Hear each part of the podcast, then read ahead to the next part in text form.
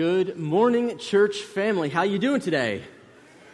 So good to see you. I'm Josh, one of the ministers here. If you are a guest, welcome to the family here at Clear Creek. And if you're online joining us, welcome as well. We're in the middle of a teaching series through the book of Revelation. Before we get into that, though, just want to make you aware of uh, one quick thing. Troy Bowman, many of you will know his name. He was a uh, longtime former member of the church, moved to Texas a number of years back and has now gone into hospice care. So if you know Troy or the Bowman family, send out some love and prayers for them, as I know they will appreciate that. Now, Revelation. It's one of those books that when you look at it, what could be so difficult? And then you start to read the thing and go, oh, that's why. Yet it is the only book in the New Testament promised to give a blessing to those who read it and those who do something with what they read. And so, because of that, we have endeavored to walk through this epic book that has divided Christians and caused questions for over 2,000 years. But today, our goal is not to create uh, questions, but rather to bring about clarity for what God would have us to do today. But I need to warn you, we're in the middle of it now. All the easy to figure out stuff, it's gone, it's over. We are now in the Whitewater Rapids. Do not lean too far to the right or to the left because you will capsize the boat. We are in the middle of it. In fact, you say, middle of what? Well, let me show you. Here's a simple outline to the book of Revelation. In fact, you can write it on a napkin in less than five seconds. Here is the book of Revelation. You're welcome. Right? The first port, part, uh, portion that we have, and the last portion, we kind of agree on, we understand it. Chapters 1 through 5, that's about the bigness of God. Jesus shows up in all of his majesty. He speaks to the churches in chapters 2 and 3, and then there's a worship scene in heaven in chapters 4 and 5 showing that God is on the throne. Yeah! And then chapter 19 through 22 ish is pretty clear as well. It's the judgment scene, it's hell, it's heaven, and it's the fate of every human who's ever lived. Again, we got it. The problem is, we aren't sitting at one of those two bookends. We're right now in what I think of as the mushy middle of chapter 6 through 18, and it's just like. This is where all the symbolism comes hard and fast. But here's how I want to simplify it for you. A basic outline of this portion, chapter 6 through 18, can be understood with three numbers 7, 7, 7. There are seven seals that were opened by Jesus there will now be seven trumpets blown by seven angels, and then there will be seven bowls, seven judgments poured out by some angels as well. Seven, seven, seven. And we're about to talk about all sorts of things, including this thing called the beast and this number of the beast. And we're going to talk about some other stuff. I think we need to pray. At least your preacher needs to pray before he starts preaching this morning. So will you bow with me and go to the Father? Lord Jesus, we thank you that you saw fit to share with us this wild revelation of who you are. I confess that for far too long I've been afraid of this book, and so I've not studied it. I've not paid attention. But Lord, as, as you've granted me time in it, and as we have time as a family, and I pray that you will show us it is not there to scare us or intimidate us, but encourage us with the singular message that Jesus is Lord. And all others fail as second rate competitors. So, this morning, as we open this, I pray that you will cut through the fog. Holy Spirit, go before us in the text. Show us what we need to see so that Jesus will be made much of in this room and in our lives this week. We pray this now in the name of the risen one, Jesus Christ. Amen. All right, you ready? If you have some paper, you may want to write some of this down because we're going to walk through this. Now, I've shown you the outline. Let me give you two ways to view the book of Revelation. I'm doing this as an explanation so you understand sort of the way we will approach the next few weeks in this series. There are two main ways when you read the book of Revelation. The first one is what we might call sequence or sequentially. This means that you have 777 happening in order. So, seven seals, seven trumpets, seven bowls. So, this group of seven events happens. And then when they're done, the next group of seven happen. And then when they're done, the next group of seven happen. And by the way, this is not necessarily the wrong way to read it, it could be correct. I'll tell you, though, it has some problems because there will be certain things that happen here that talk about up here, and something will happen here that refers back to here, and then this one refers up to here, and then this one to here, and it looks like some sort of football chart on how you're going to run a play. It gets very confusing very fast, and it seems to contradict itself when you read it this way at points. That's why I agree with those who say the better way to read this crazy book is not sequentially, but stacked. That what we're seeing is a group of seven events shown three different times. It's like after a major catastrophe, maybe a hurricane or an earthquake, and the reporter goes out and he begins to interview this person and then this person and this person. What did you see? What did you experience? And they give different details based on their perspective. It's almost like God has one picture he wants us to see. And he's giving it to us in three different ways so we get it deeper and deeper. And the reason he wants us to get this is because what he's going to do in the end will not matter to us as much if we don't understand the reason why he's doing it. And one of the other reasons we tend to believe that this is how to read this section of the book of Revelation is because there are certain things that happen here in a repeating pattern. For instance, I'll just give you a couple. At the end of the second seal, or excuse me, the sixth seal, the sixth trumpet, and the sixth bowl, there's a break in the action. Something happens right here. Go ahead and put that up there, Andy. And so you'll have things rolling along, then they stop and then they complete. They're rolling along, they stop, they complete. They roll along, they stop, they complete. And the seventh of all three of these is Judgment Day. It's just depicted slightly differently. So there seems to be this repeating pattern. Here's the way to think of where we're going. How many of you have ever walked down a spiral staircase? Anyone? Other than for making you dizzy, here's what you know. You feel like you're walking in place, but in fact, you're just going deeper and deeper and deeper into what you are already going toward. Does this make sense? It's almost as though God doesn't want to take us to a different place, He simply wants to take us to a deeper place of understanding. And so today we're going to look at the seven trumpets briefly, and then I want us to get into some weird little bits that some of you have asked me about, and hopefully we can bring it to where you live today. So, the seven seals have been broken. Christ has revealed what will happen, the motifs of history, and how things are rolling to God's ultimate conclusion. And now, seven trumpets are about to be sounded. It says this in Revelation chapter 8 and verse 6 Then the seven angels who had the seven trumpets prepared to sound them. Now, why trumpets? Well, here's why. Trumpets in the ancient world were used to warn to warn of an attack from an enemy, to warn of impending doom. This is God's way of warning the nations it will not go well for you if you do not turn. This is God's warning, and we will see it is also God's witness. So let's walk very quickly. The first five of these trumpets refer back to and seem to parallel five of the ancient plagues that Moses brought through God, or God brought through Moses to the Egyptian people. So, for instance, you have hail. You have, well, what else do we have? Blood, poison water, darkness, and my favorite, demon locusts. Revelation, we don't just get locusts, we get demon locusts. By the way, some people who view this sequentially will look for patterns. They'll look at their headlines and they'll say, oh, this event seems to go back to that moment in the book of Revelation. I think that is talking about this.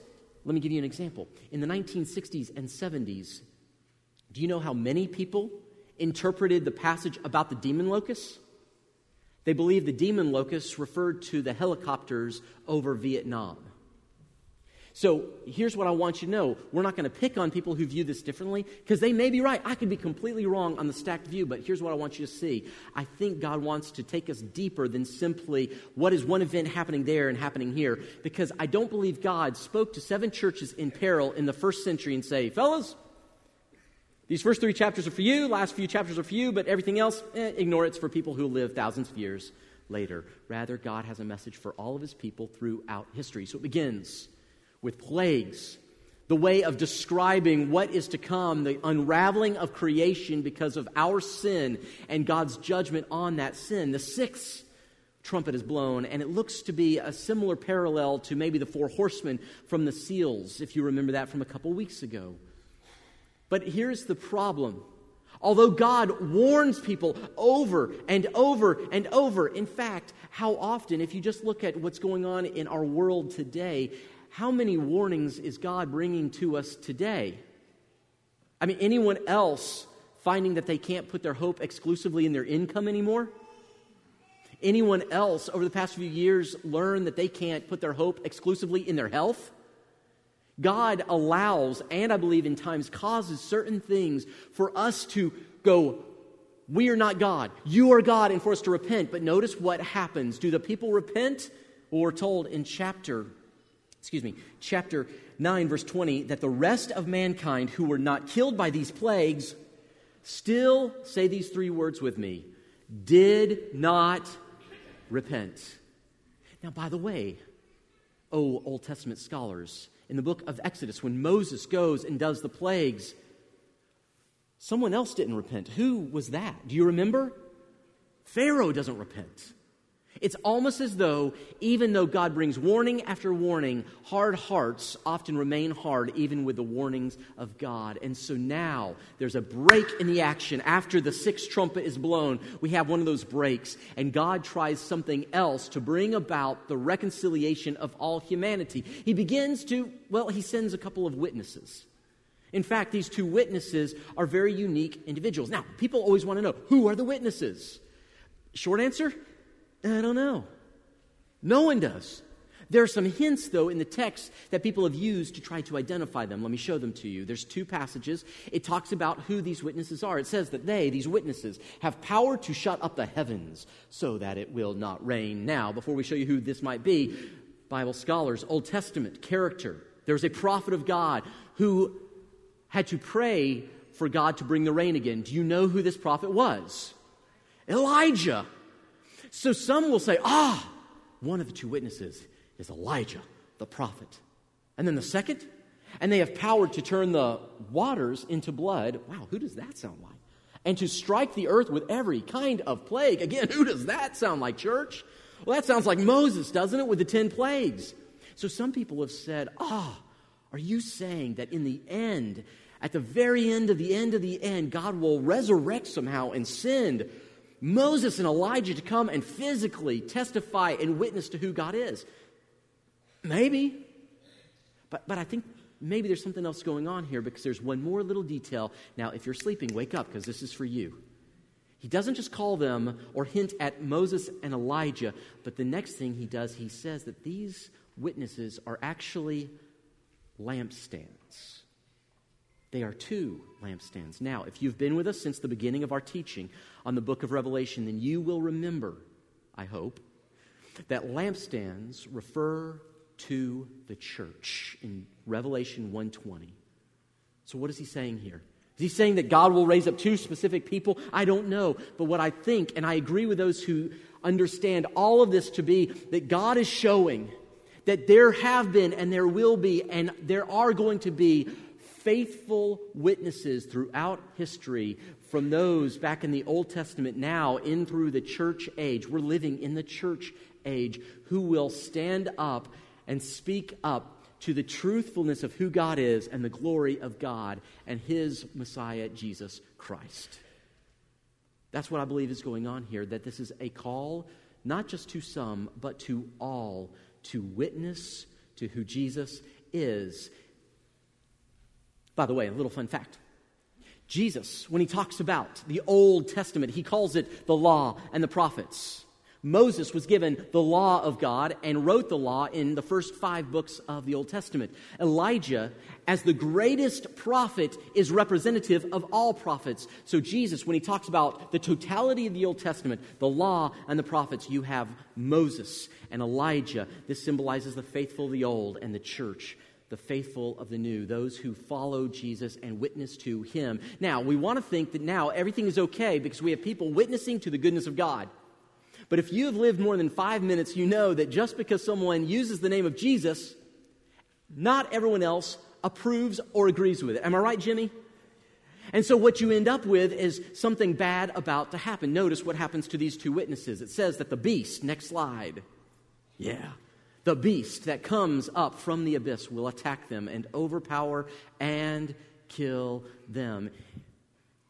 Is it true? Say yes. Is it true that sometimes the church is harmed for witnessing who Jesus is? Is that true, church? Yeah, and if you don't know that, then friends, I would invite you to begin to explore what's happening to our brothers and sisters around the globe right now.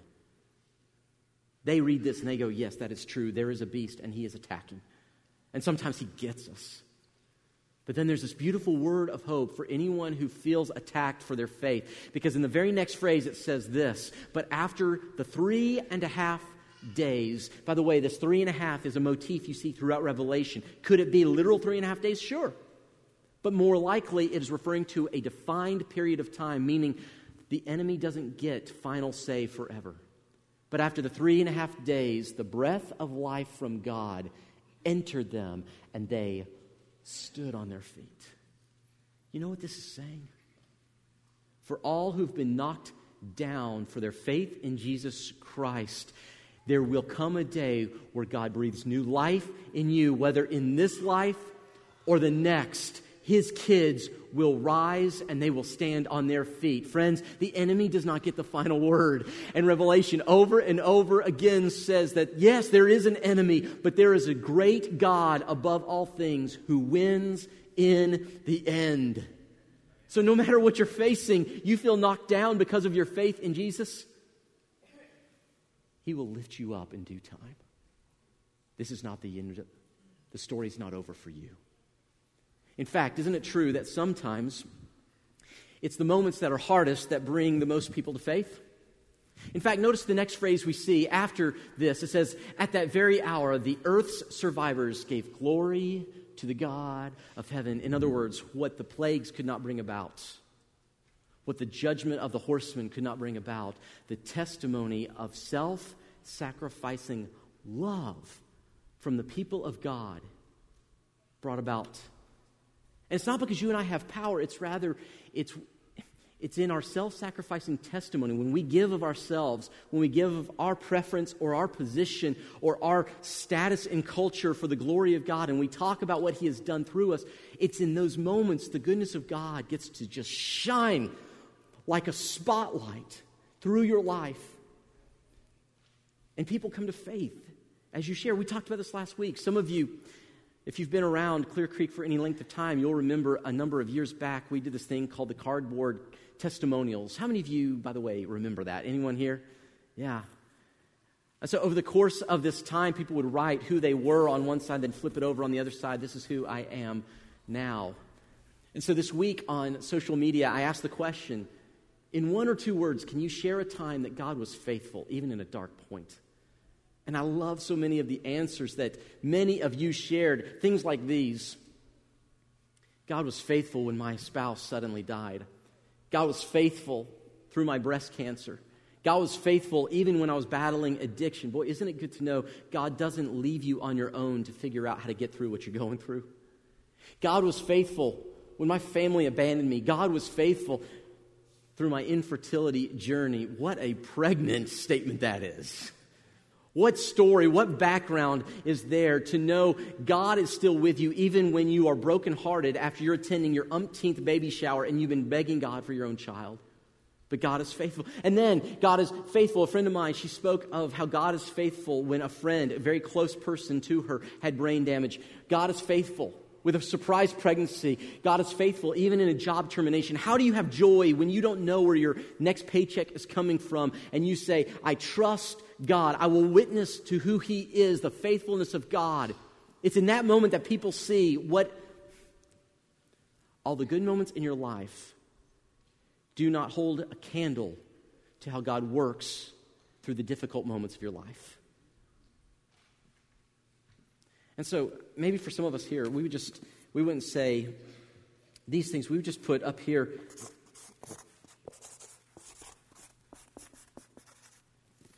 I'm with him. He's with me and I'm with him. That's the story. He's with me and I'm with him. Throughout all the stuff that has happened, he's with me and I'm with him. This is the story. By the way, that word witness in the Greek comes from a word, martyrs. What does that sound like? Martyr, the witness of God's people. Now, this brings up an interesting point, doesn't it? We heard about this other little character named the Beast. And I'm not talking about the big hairy guy who sings along with Belle and has enchanted furniture, okay? The beast we're anyone catch that reference? Some of you, okay, my, my fellow 90s kids, all right. So the beast appears and he attacks the beloved of God. But here's what's interesting in chapter 13. Now we're moving ahead in the story. Chapter 12, we have met this one called the dragon. He is the devil himself coming after God's beloved. And he begins in chapter 13 to do his work through earthly characters and actors, people on earth who will fulfill the mission of the dragon. And there are two that he brings out. The first comes from the sea, and the second from the land. Both are given power by the dragon in chapter 13. I invite you to read the chapter later this week. And what's interesting is the first beast, all he wants is to be worshiped. That's why I told you in week one, two, and three that this book is about worship. Who will you worship?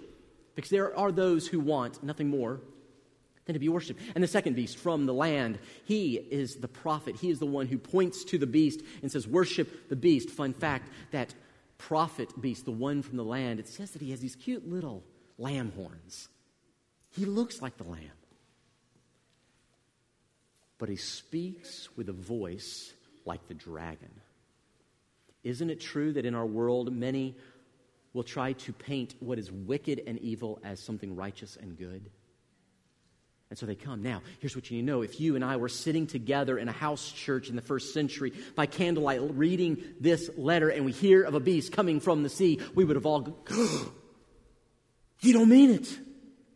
You say, well, what's the big deal that he came from the sea? See, they would remember their Old Testament, and there's that moment in the book of Daniel, one of the great prophets of God. He sees a vision in Daniel chapter 7. You can read it later this week. God shows him a vision. Daniel standing along the seashore, the breeze, the smell of the water, the sound of the surf lapping the seashore, and there coming out of the water are four grotesque terrifying beasts, one more horrible than the next. And Daniel is told these four represent four different kingdoms that will come on the earth that will rule, whose rulers will want to be worshiped as God.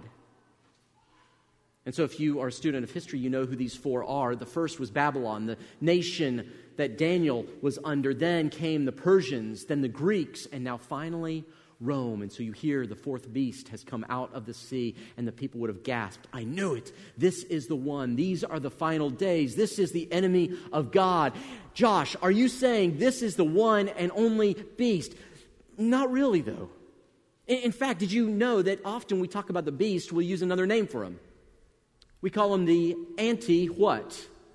Antichrist. Yeah, some of you have watched pop culture movies as well. The Antichrist. The baddest of the bad, the worst of the worst. Are you saying, Josh, there is one Antichrist who's coming on the scenes? No, friends, I'm not saying there's one because John doesn't say there's only one. Fun fact did you know that Antichrist is never mentioned in the book of Revelation? He's mentioned in 1 John chapter 2 and in chapter 4. John the apostle who's writing this revelation tells us who the antichrist is or gives us a picture of it. He says this, this is the last hour. By the way, the last hour has been going on for 2,000 years. This is the last hour. And as you have heard that the Antichrist is coming, even now, many Antichrists have come. Many have come. What is he saying? He's saying that it's not simply a person, it is a personality. It is not simply an individual, it is an identity. It is someone who opposes the work and the will of God. It is someone who says, My will be done, not thy will be done. He says, There will be many as there have been. Now, some of you say, But isn't there one big bad guy? And the answer is maybe. But again, I would caution you from holding your headlines and your Bible together and trying to pick out the moments in time. Jesus says no one knows when he will come back. And these are simply some ways that we can kind of be prepared in the moment we find ourselves to not fall to the enemy, but to stand firm. By the way, did you know there have been many different people proposed to be the Antichrist throughout human history? Here's, here's just a few of them.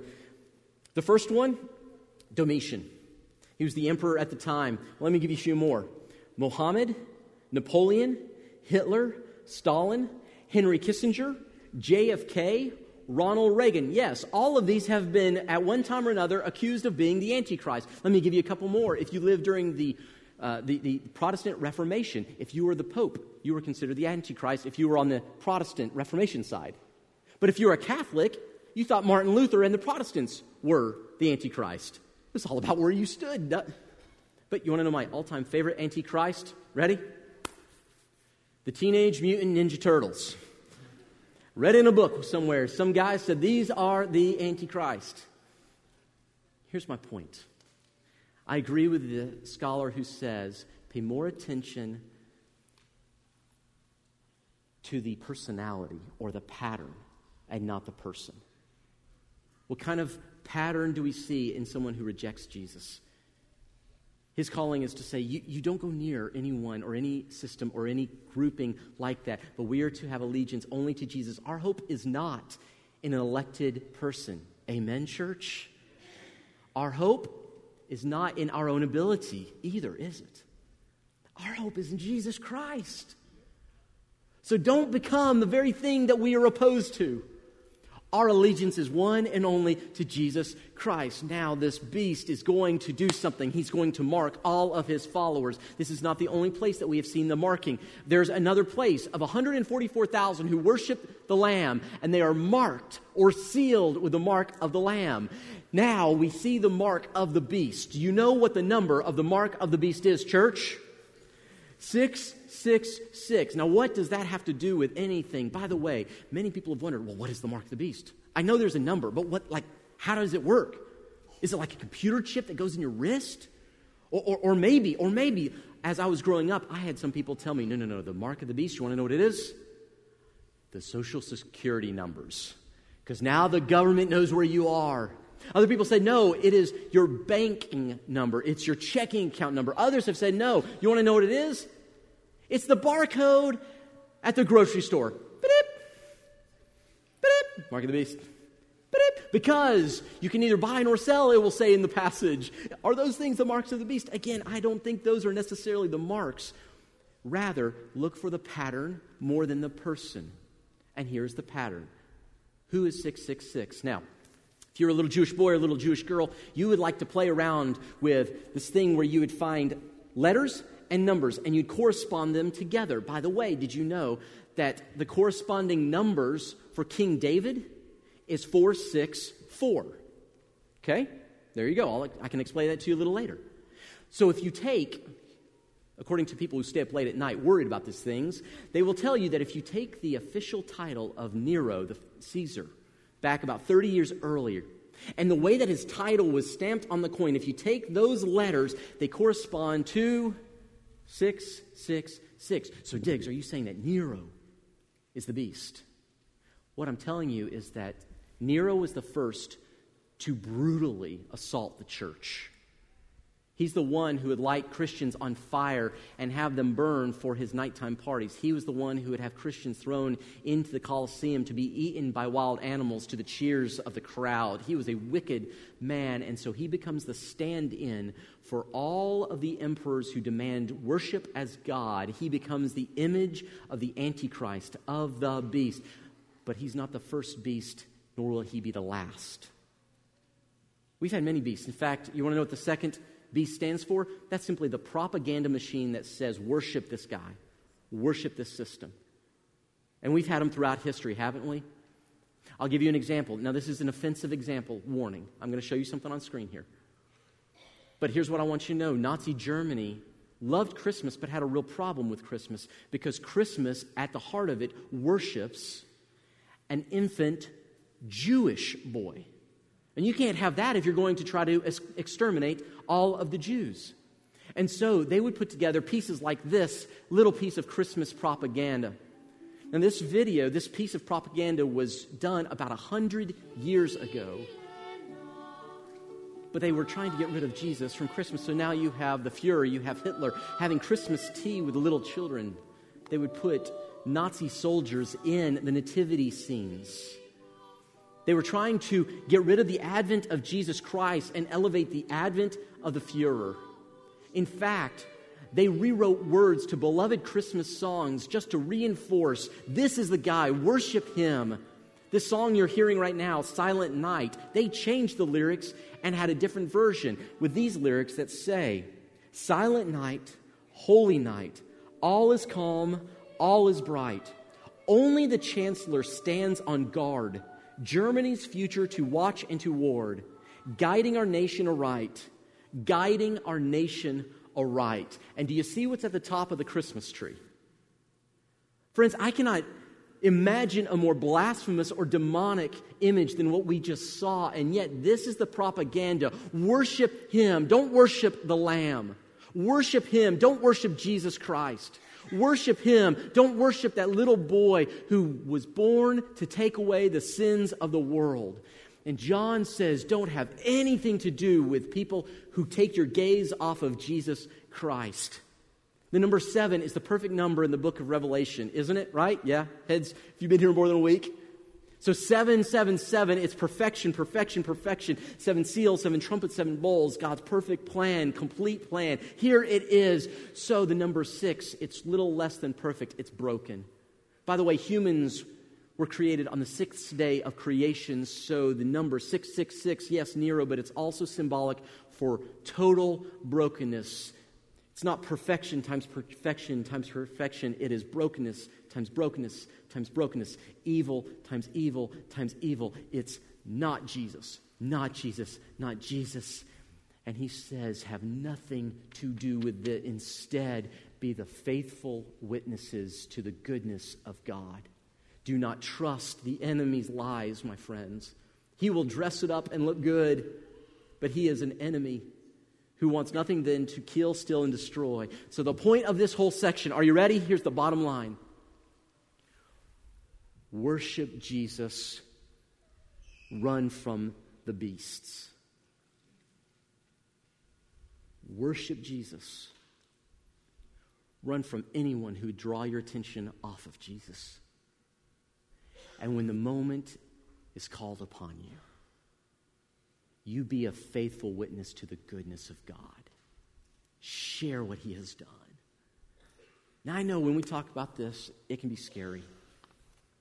So I want to end with one Bible verse of comfort to you. Are you ready? Here it is. I want you to see this from Paul's words in Acts chapter 17. Paul says, God made all the nations that they should inhabit the whole earth. And he, wait, wait, what's, what's that word right there? What, what's that word, church?